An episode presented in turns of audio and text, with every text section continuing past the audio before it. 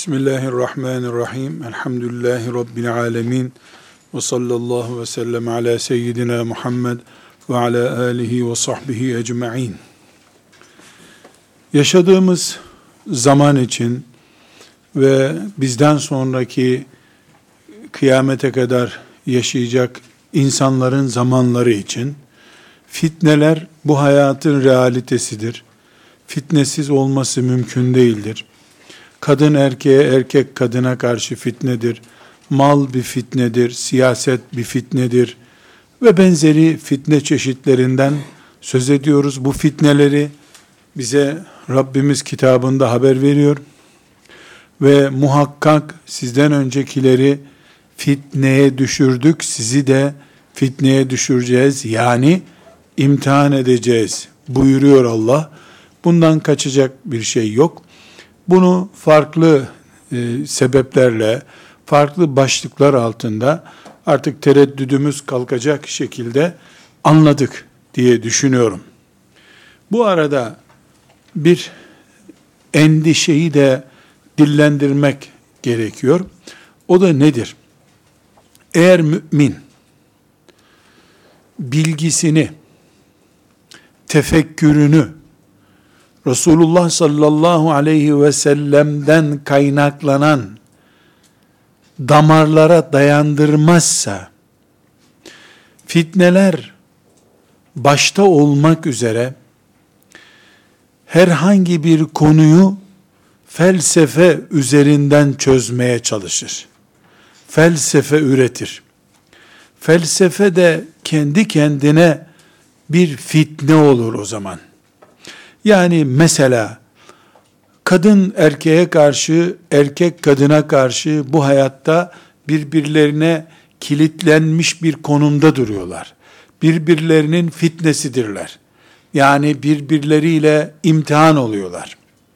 Eğer biz bu konuyu en temelde Resulullah sallallahu aleyhi ve sellemin yönlendirmesiyle ana bir başlık altında anlamayı beceremezsek kalkarız kadını ve erkeği insan felsefesiyle yorumlamaya yönleniriz. İşte kadın şöyle olduğu için diye başlar erkek. Kadın da erkek böyle olduğu için diye başlar. Çözümler üretir.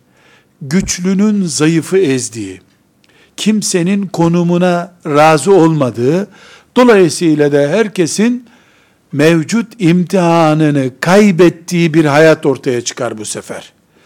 Bu sebeple bütün fitne çeşitleri için bunu konuşabiliriz. Siyasetin fitne olması, malın fitne olması, çoluk çocuğun fitne olması, küfrün güçlenmesinin fitne olması, zamanın gitgide farklı bir zamana dönüşmesi, bütün bu başlıklar özellikle herhangi birini tercih etmeden, bir başlığın altını çizmeden, bütün fitneleri algılarken, La ilahe illallah Muhammedun Resulullah diyen bir mümin olarak, benim zihin dünyamı hadislerin, ayetlerin besliyor olması lazım.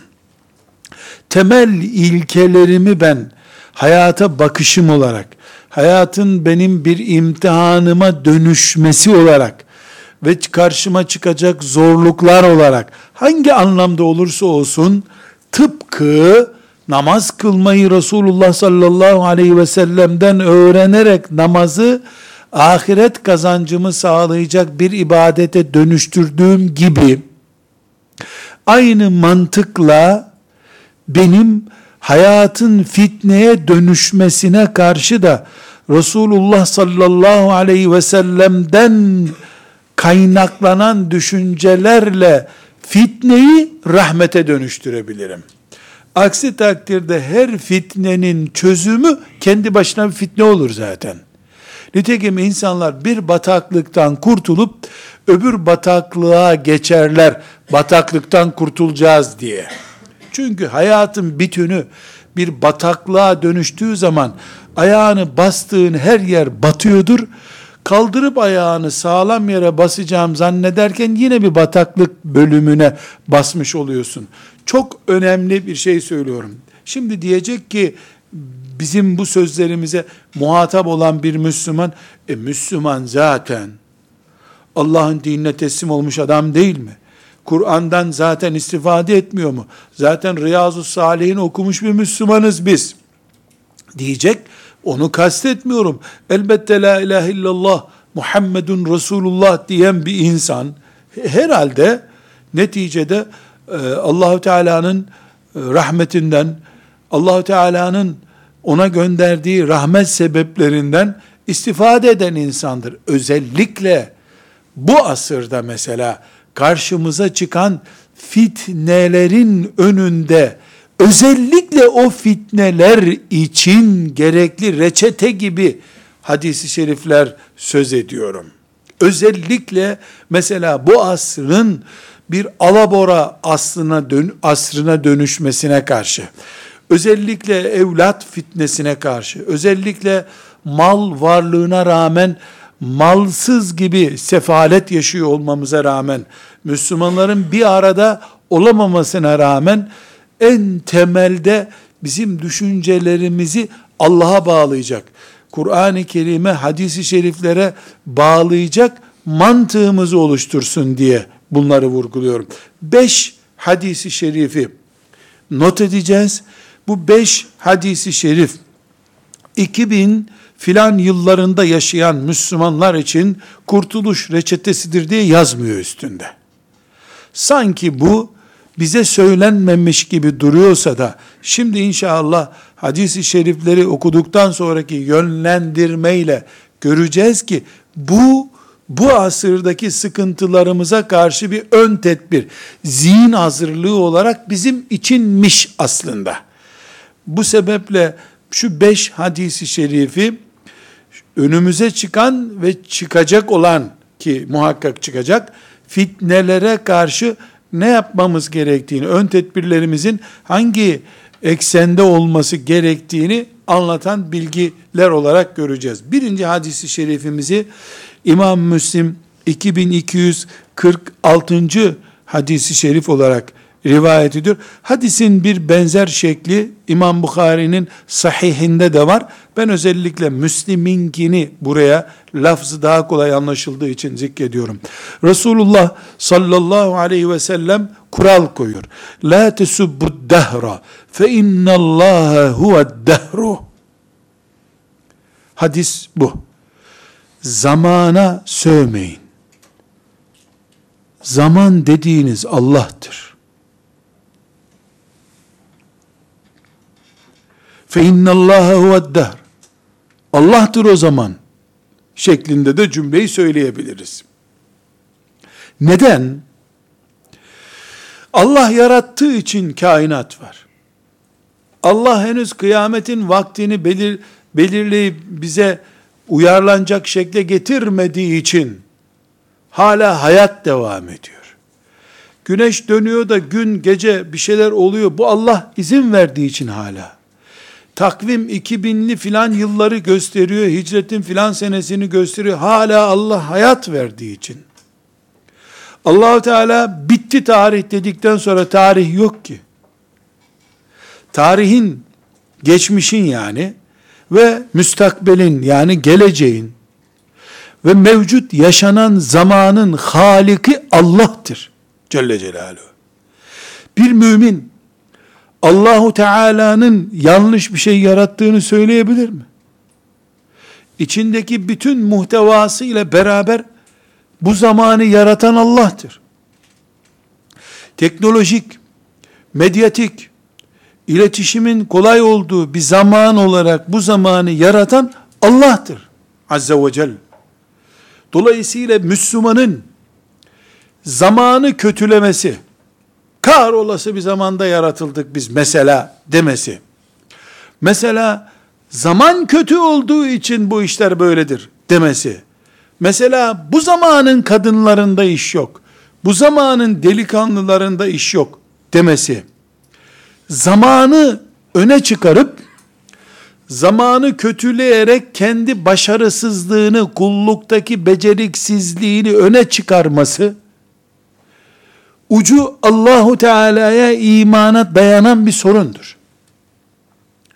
seni bu zamanda yaratan, bu zamanı da bu zaman olarak yaratan Allah olduğu müddetçe zaman özrü yoktur kimsenin.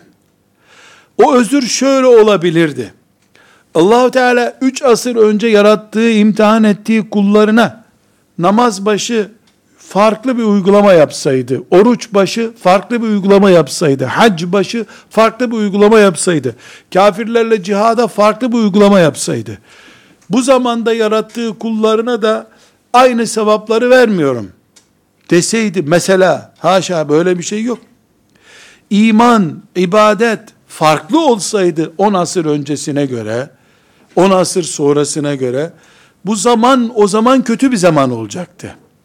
Halbuki öyle değil ki Adem aleyhisselamdan beri aynı güneşin altında ışınlandığımız gibi, aynı ay bizi gece aydınlattığı gibi, gece ve gündüz aynı olduğu gibi, iman da aynı, iman ve imansızlığın sonucu olan cennet ve cehennem de aynı, insan aynı insan, iki kulaklı, iki gözlü, bir burunlu, on parmaklı, herkes Adem'in çocuğu. Herkes aynı dünyada, aynı şartlarda gün Yine 24 saat. Adem Aleyhisselam zamanında da 24 saatti. Saat yoktu ama 24 saatti. Resulullah sallallahu aleyhi ve sellemin zamanında da 24 saatti. Bir şey değişmedi ki. İnsan nimetlerden dolayı bozulduğu için zamanı kötü olarak algıladık. Bu da temelde Allahu Teala'nın sistemine karşı bir anlayışsızlık iyi ifadeyle söylemek için ifade edeyim. Bir anlayamamak ya da bu zamanı kötüleyip filan zamanı kötüleyip Allahu Teala'nın düzenini kabul etmemek daha da ileri gidersek sonucunu getiriyor. Hiçbiri mümin için uygun değil bunların. Böyle bir şey müminin ağzından çıkamaz. O zaman teslim olunacak gerçek şudur. Dün veya bugün ya da yarın bütün zamanlar Allah'ındır. Bütün kullar Allah'ın kullarıdır. Din Allah'ındır. Dinin sonucu olarak elde edilecek cennet veya olumsuz şartlarıyla elde edilecek cehennem Allah'ındır. Karar Allah'ındır, hüküm Allah'ındır. Bize itaatten ve yaşadığımız zamanı en iyi şekilde değerlendirmekten başka bir seçenek yoktur. Bu zamanda internet nesilleri bozuyor. İnternet yüzünden helak oldu gençler diyoruz da internet sayesinde medrese görmeden bütün tefsir kitaplarını gençlerin okuyup masa başında hoca olduklarını niye konuşmuyoruz? E filan zat da bir sahabiden bir hadis okuyacağım diye atına binip devesine binip 3000 4000 kilometre yol gidiyordu. iki gün ders okuyup geri geliyordu. O zaman o da ya biz deveyle ders okumaya gidiyoruz lanet olsun bizim zamanımıza mı diyecekti? Herkes zamanının en iyisi olmaya mecburdur. Zamanı kınayarak sadece sakız çiğneriz. Kınama taktiklerimiz bir sakız çiğnemekten ileri gitmez. Kuru kuruya sakız çiğneriz. Çiğnediğimiz sakızla karnımızı doyurmaz, çenemizi yorar. Hele zehirli bir sakız çiğnerse hepten helak. Bir numaralı hadisi şerifimiz budur. Hangi hadis-i şerif? Zamana sövmeyin. Zaman dediğiniz Allah'tır zaten. Yani karşınızda Allah'ı bulursunuz. Zamana muhatap olursanız. Tirmizi'nin ikinci hadis-i şerife geçiyorum. Tirmizi'nin 2398. hadisi şerifi. Neyi konuşuyoruz? Beş hadis okuyacağız dedim bu beş hadisle hayata, hayatın önümüze getirdiği fitnelere, imtihanlara karşı zihin beslemesi yapacak. Damarlarımıza Resulullah sallallahu aleyhi ve sellem'den telkinatlar aktaracak. Kur'an'dan istifade etmemizi, hadisi şeriflerden istifade etmemizi, hayatı Müslümanca her şarta rağmen yaşayıp Rabbimize mümin olarak gitmemize yardım edecek beş temel prensibi oluşturan hadisi şerifleri okuyacağız. İkincisi, Said bin Ebi Vakkas e, radıyallahu Sa'd bin Ebi Vakkas radıyallahu anh diyor ki Resulullah sallallahu aleyhi ve selleme dedim ki ya Resulallah insanlar arasında en çok sıkıntıyı kim çeker? Çünkü sıkıntı çekiyor herkes. En çok sıkıntıyı kim çeker? Buyurdu ki peygamberler sonra da ağırlığına göre herkes. İnsanlar dindeki ağırlığına göre imtihan olurlar. Eğer dini, dindarlığı yani, güçlü ise sıkıntısı da çok olur. Eğer dini yani dindarlığı zayıfsa Allah ona fazla musibet vermez. O kadar ki mümin kul sıkıntılarla boğuşa boğuşa sonunda tertemiz bir kul haline gelir ve Rabbine öyle gider. Ümmeti Muhammed'in temel karakterini Peygamber sallallahu aleyhi ve sellem anlatıyor. Kim en büyük sıkıntıyı çekiyor? Peygamber. Peygamberler. Sonra da ağırlığına göre. Hangi ağırlığına göre? Dindarlık ağırlığına göre. Din kuvvetli ise adamın bünyesinde, ailece, şirketinde, yürürken caddede, onun sıkıntı numarası daha büyük. Din hafifledikçe, Allah'ın şeriatına bağlılığın ve teslimiyetin azaldıkça sıkıntılar da azalıyor. Açık seçik hadisi şerif bunu ikaz ediyor. Bu ikazdan biz ne anlıyoruz? Dinimizden birilerinin telkin ettiği gibi, sekülerizme geçersek, demokrasiyi tam ruhumuza sindirirsek, işte liberalizmi serbest bırakarsak vesaire vesaire oldukça bak sorunlar bitiyor. Doğru biter. Bir itirazımız yok. Çünkü çünkü Allah'a yükselmeyi hedefleyenler kesinlikle daha çok yorulacaklardır. Çünkü uçsuz bucaksız bir feza yolculuğu yapmak istiyordur bu. 5 litre benzinle fezada tur atamazsın.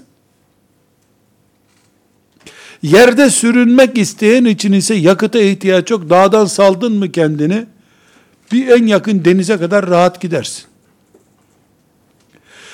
Sıkıntılar, meşakkatler ve fitneler bazında bunu kullanıyoruz biz şimdi. Bu fitneler bizim iddialarımızdan kaynaklanıyor. Çok istiyoruz. Allah'ı ve cemalini istiyoruz.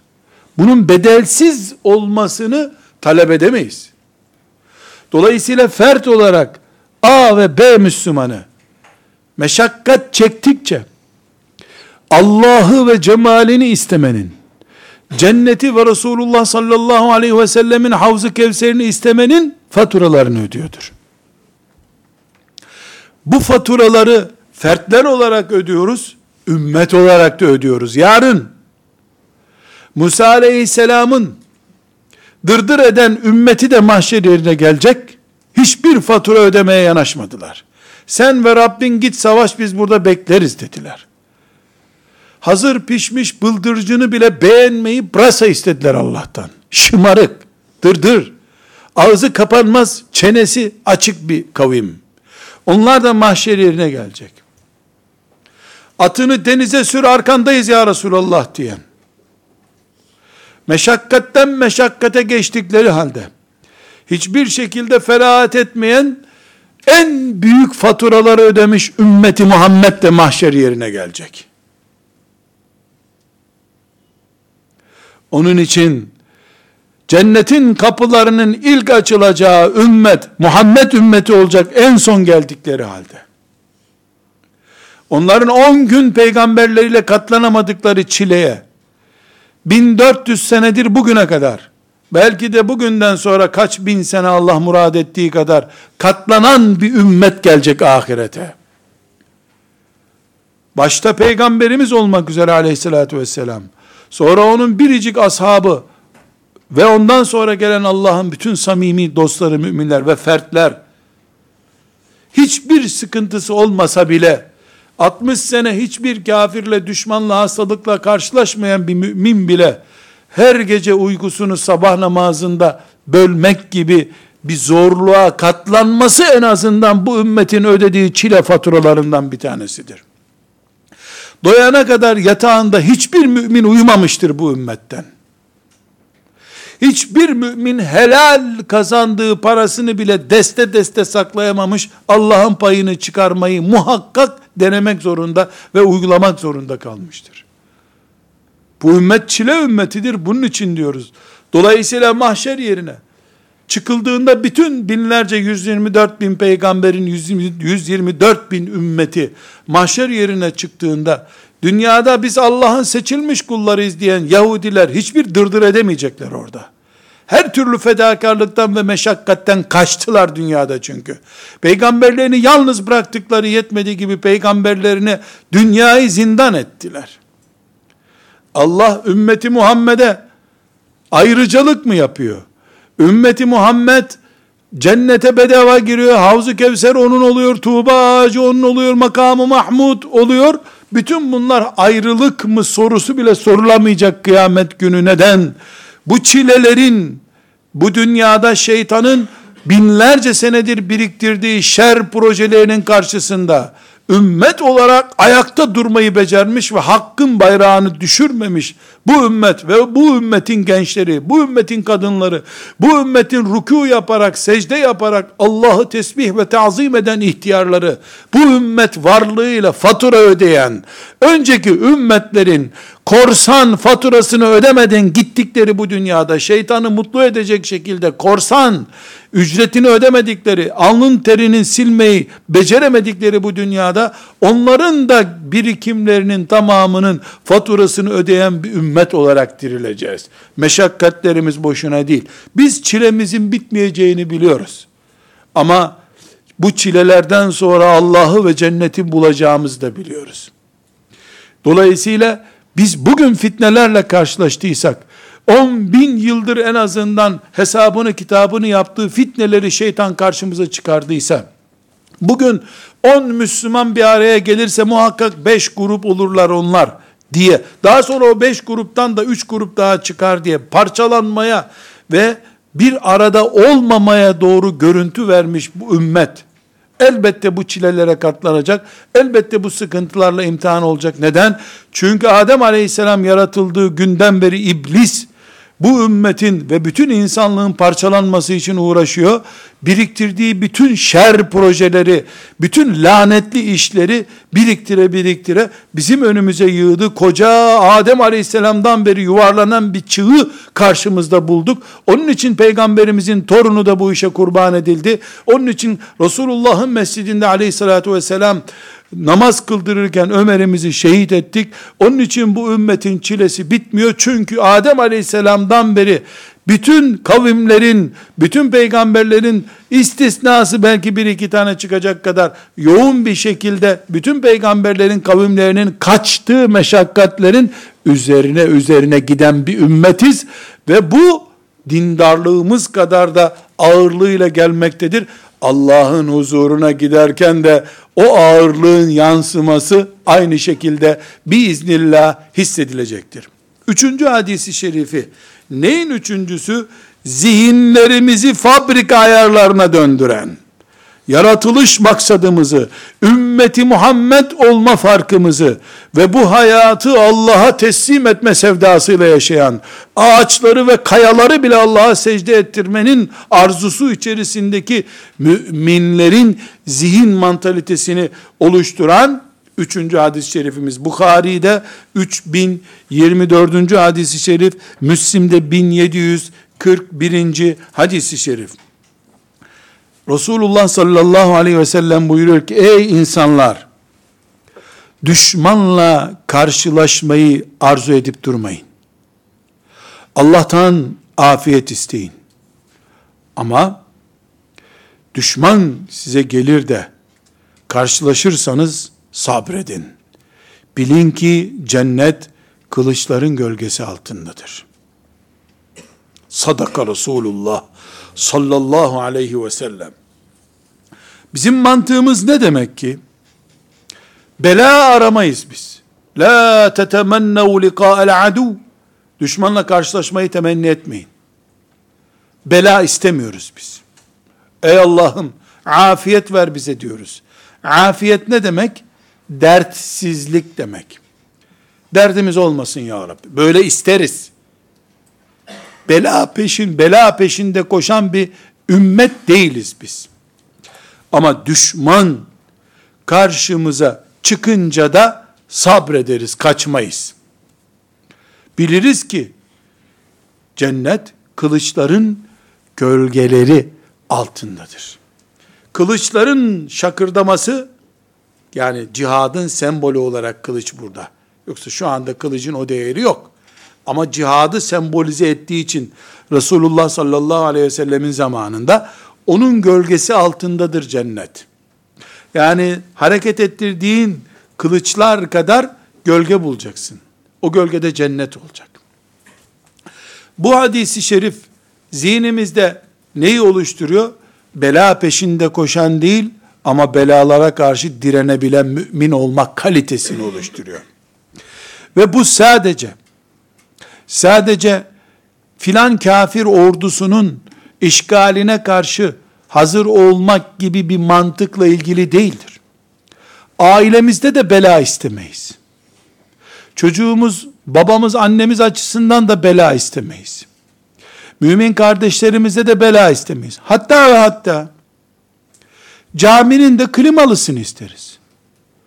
Madem ki bu dünyaya imtihan için geldik, tavanı olmayan güneşin öğle vakti kafamızın içini kaynattığı bir camide namaz kılalım.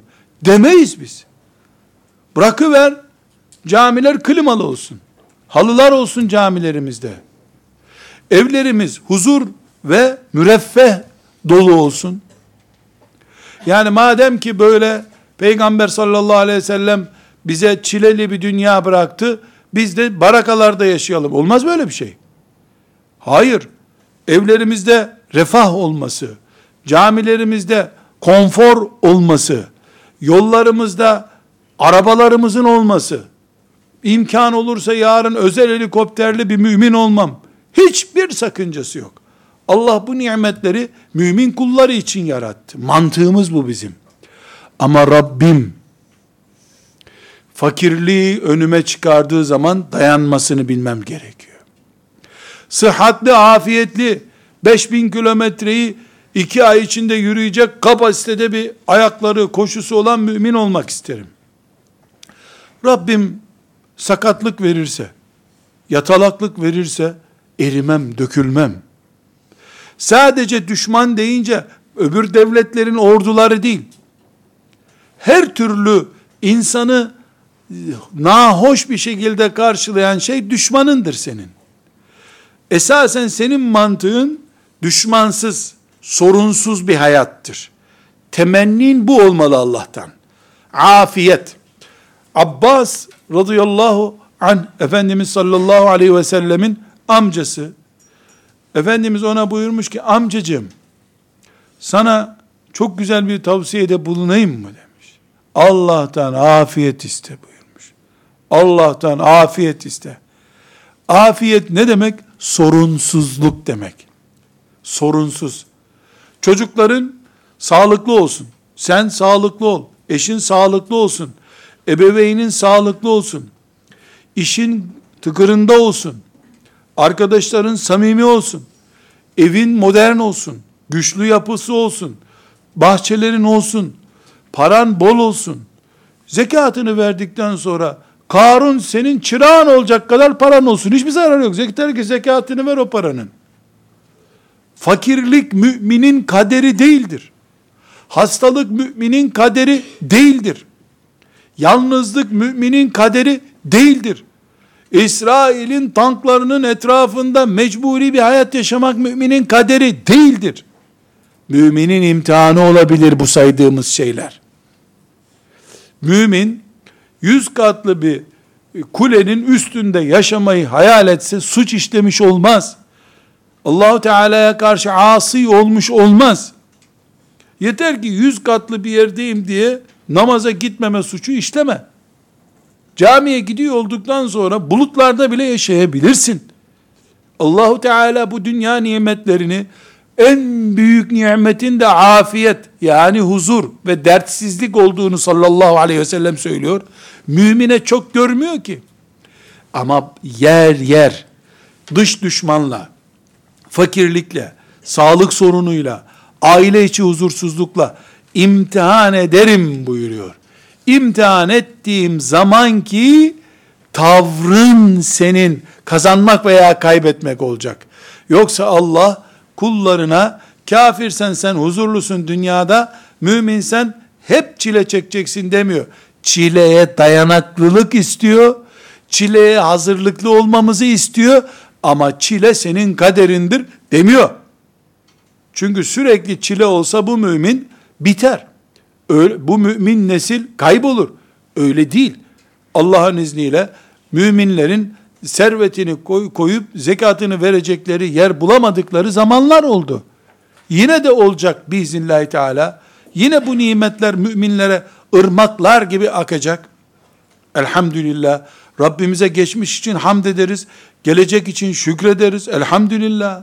Her türlü her türlü Allah veriyor, verecek ama biz ana hedefimizin sabır olduğunu, nimet verdiği zaman nimete sabır olduğunu, külfet verdiği zaman da külfete sabretmek olduğunu bileceğiz. Gerisine bir sıkıntımız yok. Bir başka dördüncü hadisi şerifimiz mantalitemizi oluşturan, bizi yeri geldiğinde teselli eden, yeri geldiğinde coşturan ve yeri geldiğinde de tefekkür ettiren beş kaynak hadisi şerif okuyacağız dedik. Burada küçük bir not düşmemizde fayda var. Yani bu mantıklı hadisi şerifler beş tanedir. Anlamında değil bu. Bütün hadisi şerifleri okumamıza gerek yok ama gözümüzün önünde durduğu halde dikkatimizden kaçmış olduğu için bu hadisi şerifleri bu pencereden bir kere daha görelim diye bu beş hadisi şerifi seçmiş olduk. Müslim'in 2809 numaralı rivayet ettiği hadisi şerifi başka kaynaklarda da özellikle var ama bu e, üslubu Müslim'den aldığım için özellikle onu zikrediyorum. Resulullah sallallahu aleyhi ve sellem Efendimiz mümin ile münafık arasında bir benzetme yapıyor. Münafık kim? İçi iman etmediği halde dışarıdan mümin görünen insan demek. Mümin kim? İçini ve dışını Allah'a teslim etmiş insan demek. Dolayısıyla şimdi verilecek örnekten ne anlaşılıyor? Eğer için ve dışın Allah'a teslim edilmişse sonuç budur sadece dışını Allah'a teslim etmiş görünüyor da kendin içeriden çürük isen, içi oyulmuş bir ağaç gibiysen senin sonucunda budur demek oluyor bu hadis-i şerifte. Müslim'in rivayet ettiği bu hadiste. Buyuruyor ki sallallahu aleyhi ve sellem Efendimiz, mümin buğday başaklarına benzer. O da topraktadır ama onu ayakta tutan ağacı çok cılız bir şey olduğu için, çok esnek olduğu için, rüzgar ne taraftan eserse öbür tarafa yatırır onu. Kuzeyden rüzgar estiğinde güneye yatar. Rüzgar güneyden estiğinde onu kuzeye yatırır. Öyle yatar, böyle yatar mümin. Ama fırtınalar geçtikten sonra ayağa kalkar, yine buğday başağı olur. Münafık ise çam ağacı gibidir. Hep yaprakları üstünde durur görünür. Rüzgardan müzgardan yıkılmaz. Yanı başındaki tarlada buğday başakları bir oraya bir buraya devrilirler. Ama çam ağaçları gece gündüz yaz kış hep dimdik durur sonunda çam ağacı bir baltayla ateşe malzeme olur. Buğday başakları ise hasat mevsimine kadar bekler, hasatta da kazanç olur. Müminin görüntüsünü sallallahu aleyhi ve sellem fitnelere karşı, Allah'ın imtihanlarına karşı böyle bir benzetmeyle bize tanıtıyor. Müminin doğumunda sorunlar başlayabilir. Solunum yetmezliğiyle doğar. Sonra ondan kurtulur, babası ölür. Büyür, ayağa kalkar, bir trafik kazası geçilir, sakat kalır. Sonra ülkesi işgal edilir. Şu olur, bu olur. Ölene kadar mümin çile çeker. Bir yetimlik yatırmıştı onu yere. Sonra fakirlik yatırır. Sonra sağlık yatırır. Sonra bir zalim güç gelir, onunla meşgul eder, yere yatırır. Ama hasat günü olan, amellerin hasat edildiği gün olan, mahşer yerine mümin olarak geldiği için, hasadı yüzde yüz kâra dönüşür. Cennete girince de, çektiği bütün çileler, tatlı bir hatıradan öteye gitmez. Mümini bu şekilde görüp, bu şekilde kabul edersin. Kafire bakarsın ki, kafir hiç hastalanmıyor. Hastalansa da onun gribi iki günde iyileşiyor. Hep bir yerden bir kredi buluyor, para sıkıntısı çekmiyor. Mezarlığı bile kafirlerin, Müslümanların mahallelerinden daha şirin görünüyor olabilir. Ama cehenneme odun olmak üzere yıkılmış gitmiş oluyor. Bu hadisi şerifi başı ağrıdığı zaman her mümin düşünmek zorundadır. Aile içi sıkıntı çekerken her mümin düşünmek zorundadır. Bu tam bir baş ağrıs kesicisidir. Baş ağrılarını keser. Hayatın aslını öğretiyor. İman farkını tanıtıyor. Eğer mümin olarak bir insan Resulullah sallallahu aleyhi ve sellem'den bu şekilde beslenmezse, dizi filmlerden etkilenerek hayatı algılarsa, onun üzerindeki algı operasyonlarından etkilenerek yaşam tarzı oluşturmaya kalkarsa, beklentilerini bu etkilerin sonucu olarak oluşturursa zihninde, çıldırabilir. Çıldırmasa bile, şüphe ettiği bir imanın mümini olur. Allah'ın azameti, hikmeti, kudreti başta olmak üzere Kur'an'dan şüphe eder. Meleklerin yardımından, varlığından şüphe eder. Peygamber aleyhisselamın sözlerinden şüphe eder. Ve böylece fitnenin içinde ve dibinde bulur kendisini. Ama bu mantığı öz olarak aldığı zaman mümin, bir önceki hadisi şerifte de bela aramaz zaten bildiği için kendisini. Hep afiyet istediği için. Ama bir gün afiyetini bozacak bir şeyle karşılaşırsa ne yapacağını bilen bir mümin olduğu için o mümin rahattır. Bu duygu işte kolu kopan bir sahabiye hiçbir şey olmamış gibi kopmamış koluyla kılıç sallar ruh verdi. Ben bu fani dünyada yarım asırdan fazla yaşadığım halde hala anlayamadım. 8 yaşında duyduğum ama 58 yaşına kadar geldiğim halde hala anlayamadığım ama sahih bir haber olduğu için de yüzde yüz teslim olduğum bir olayı sizinle paylaşayım ki sizin bildiğiniz bir olaydır bu. Ondan sonra siz de karar verin. Müslümanın buğday başağına niye benzetildiğini, kafirin de çama niye benzetildiğini o zaman anlayın.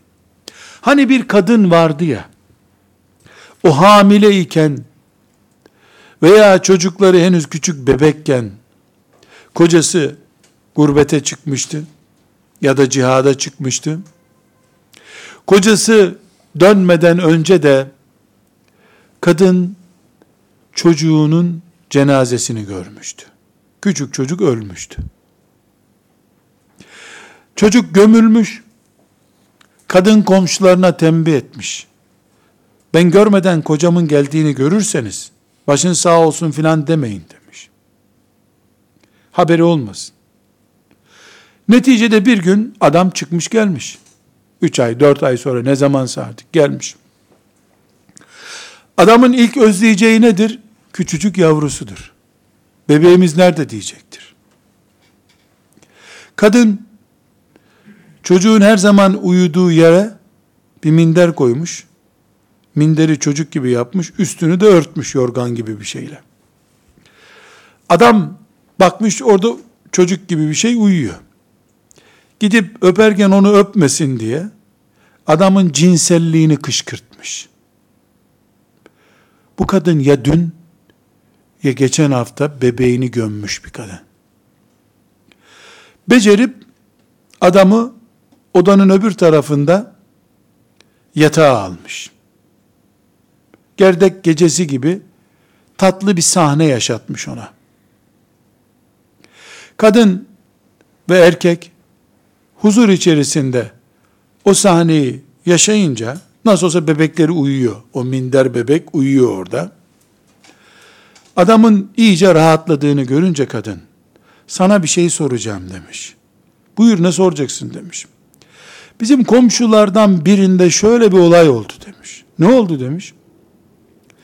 Ya emanet bir şey almış, tencere gibi bir şey almış komşu. Sonra da emanetini istemiş öbür gün. O komşu da nasıl istersin diye kızıyor. Sen ne dersin buna demiş. Ayıp ya böyle bir şey olur mu demiş. Emanetin sahibi ister tabi demiş. Sen de mi o kanaattesin demiş. E, herhalde demiş ya. Emanetin sahibi ister demiş. Yani haksız mı itiraz ederse? Tabi haksız olur demiş. Bizim çocuğu da sahibi aldı demiş. Bu ne orada demiş. Bu minder bizim evin minderi demiş. Pe kadın sen bana niye o zaman böyle bir rol yaptın demiş. Ya gurbet acısıyla gelirsin. Çocuğu bulamayınca Allah'ın kaderine karşı ağzından kötü söz çıkar diye korktum demiş. Senin imanını korumak için böyle bir şey yapayım dedim demiş. Bu kadın işte Resulullah sallallahu aleyhi ve sellemin tarif ettiği rüzgarın o tarafa yatırıyor. Rüzgar bitince ayağa kalkıyor. Öbür taraftan rüzgar gelse oraya yatıyor. Yine ayağa kalkıyor. Rabbine imanla gidiyor. Kadın bu kadın işte. Allah ondan razı olsun. Şefaatine erme hayalimizi Allah bize nasip etsin. Kadın be. Kadın yahu. Ağıt yakan, bağırıp çağıran, sen yokken yuvam çöktü, evimin direği yıkıldı diyen kadın da kadın, bu kadın da kadın. Resulullah sallallahu aleyhi ve sellem bu sözleri uzay boşluğuna söyleyip gitmedi. O kadınlara söyledi gitti. Allah onlardan razı olsun. O kadınlar da bu sözleri aldılar. Bir iç organ gibi içlerine yerleştirdiler. Beyinlerine monta ettiler. Bir olayla karşılaşınca da hiçbir şey yokmuş gibi bu dinledikleri hadislerle amel ederek Allah'ın huzurunda kuvvetli mümin, şeytana imanını kaptırmayan mümin olarak bu fani dünyada yaşadılar. Bu dördüncüsünü okuduğumuz hadisi şeriflerin hangisine uyarlarsanız bu kadın karşınıza çıkar. Özellikle bu kadını gündeme getirmek için bunu söylemiyorum. İsmini de özellikle bunun için anmıyorum. İman budur. O kadının adı, adı önemli değil. O erkeğin adı önemli değil. Bu manzara ertesi gün Peygamber aleyhisselama taşındı. Böyle böyle oldu ya Resulallah dedi. Efendimiz sallallahu aleyhi ve sellem Allah size mübarek bir çocuk nasip etsin diye dua etti bu sefer. Sırf bu dua için kadının yaptığını yüz kere yapmaya değerdi.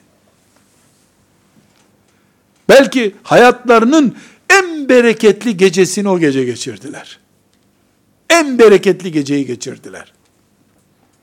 Fakat ismi önemli değil.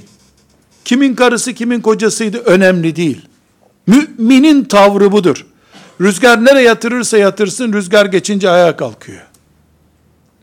Algı operasyonlarıyla bitmiyor müminin kafası. Bombalamakla öldürülemiyor mümin. Öldüğü yerden aktığı kanıyla beraber yeniden diriliyor mümin. Babalarını öldürüyorsun, çocukları babalarından daha kuvvetli mümin olarak diriliyorlar. Çocuklarını öldürüyorsun, babaları ya Allah devam yola diye devam ediyorlar. İman budur. Bu imanla ayakta duranlar Allah'ın izniyle mağlubiyet bilmezler. Ve beşinci hadisi şerif. Müslim'de 2999. hadisi şerif. Tekrar ediyorum. Binlerce hadis-i şerif var. Her biri bizim eczanemizin ilaçlarındandır.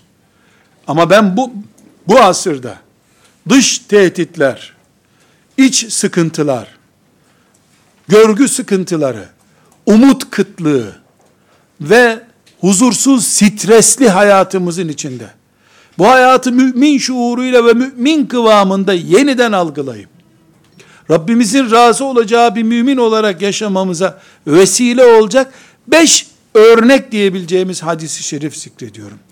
Eğer dünya fitne ile dolduysa, Resulullah sallallahu aleyhi ve sellem de bizim kafalarımızı bu bilgiyle doldurmuştu zaten. O kadının kafası dolu olduğu için şeytana teslim olmadı, kocasını da şeytanın elinden kurtardı üstelik. Biz cihada gidiyoruz, arkadan yavrumuz ölüyor dese helak olup gidecektik adam. Helak olacaktı. Gazi olarak geri geldi, belki de imanı kaybolacaktı. Kadın kocasını tanıyor çünkü. Yufka yürekli, çocuğuna düşkün biliyor. Ben bu ümmetin şerefi için gittim, geriden çocuğum öldü diyecekti. Dedirtmedi onu. Kocasını da kurtardı, kendisi de kahramanlık yaptı. Allah ikisinden de razı olsun. Şimdi bu hadisi şerifi dinliyoruz. Efendimiz sallallahu aleyhi ve sellem buyuruyor ki, mümine şaşarım doğrusu diyor. Mümine şaşarım doğrusu. Mümin. Hep kazançlıdır. Müminden başkasının da böyle bir imkanı yoktur zaten. Mümine Allah'tan bir nimet gelse secdeye kapanır şükreder kazanır. Şükrettiği için kazandı. Müminin başına bir musibet gelse sabreder, ayakta durur, gene kazanır. Mümin hep kazanıyor. Şimdi beşinci ve son hadisi şerif olarak bu hadisi şerifi tefekkür ediyorum. Belalar gelince kazanan, nimetler gelince kazanan müminmiş Resulullah'ın sevdiği mümin aleyhissalatü vesselam. Aceben li emril mümin. İnne emrahu kullehu hayr. Müminin işine hayret ediyorum. Hep kazanıyor yahu. Diyor sallallahu aleyhi ve sellem. Mümin hep kazanıyor.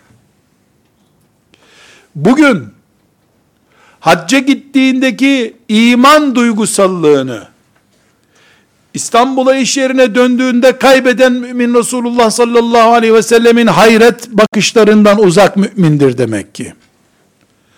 Çocuğu parkta oynarken sapa sağlam olan mümin, kazara çocuğu filan hastalıktan kıvranırken kaybediyorsa mümin, Resulullah sallallahu aleyhi ve sellemin imrendiği mümin değildir o demek ki.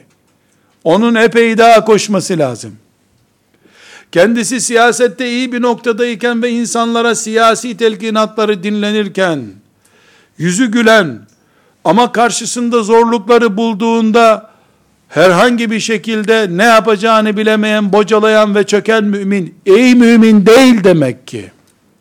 Müminin kaybetme ihtimali yok zira. Secdede de kazanır, hastanede de kazanır mümin. Mümin ağlarken de kazanır, gülerken de kazanır. Allah'ı kazanmaksa derdi eğer. Kazanacağı şeyi, gayesi Allah ise sonuç budur. Ama sadece dünyaya kilitlendiyse bir mümin, dünyayı kazanmaktan başka bir kazanç algılayamıyorsa aklında, o mümin zaten bir şey kazanamaz. Fitnelerin önünde, siyasi, ticari, coğrafi ve insani fitneler hangisi olursa olsun, ekonomik fitneler, beşeri fitneler hangisi olursa olsun mümini kaybettiremez. Mümin ateşe girip yanmayan ismin varlığıdır. İbrahim'dir mümin, ateşte de yanmaz. Mümin Nuh'tur, boğulmaz. Mümin Eyyub'tur, Rabbinden onu görmüştür. Aleyhimusselam, hastalıklar onu çökertemez. İnler ama isyan etmez. Ağlar ama susmaz, şükreder, hamd eder, tesbih eder Rabbini. Biz şu noktaya geldik bu beş hadisi şerifle. Rabbimiz bizi eğer nimetleriyle imtihan edecekse hazır olup bunu kazanmak zorundayız. Hayır. Rabbimiz bizi musibetlerle imtihan edecekse hazır olup onu da kazanmak zorundayız. Her iki duruma da hazır olacağız. Ne zamanı kınayabiliriz, bu zaman kötü zaman diyebiliriz, ne de peygamberlerin bile muaf tutulmadığı bir şeyden muaf tutulmayı isteyebiliriz. Ne de başımıza bela gelsin, düşman gelsin de ölüp gidelim kurtulalım deyip bir çılgınlık yapabiliriz. Bunu istememiz yasak. Ne de bir rüzgar bizi yere düşürünce hop hazır mezar deyip toprağa yapışıp kalabiliriz. Hayır. Bütün bunların hepsini kazanca dönüştürmek zorundayız. Mümin bu adamdır. Ve sallallahu ve sellem ala seyyidina Muhammed ve ala alihi ve sahbihi ecma'in velhamdülillahi rabbil alemin.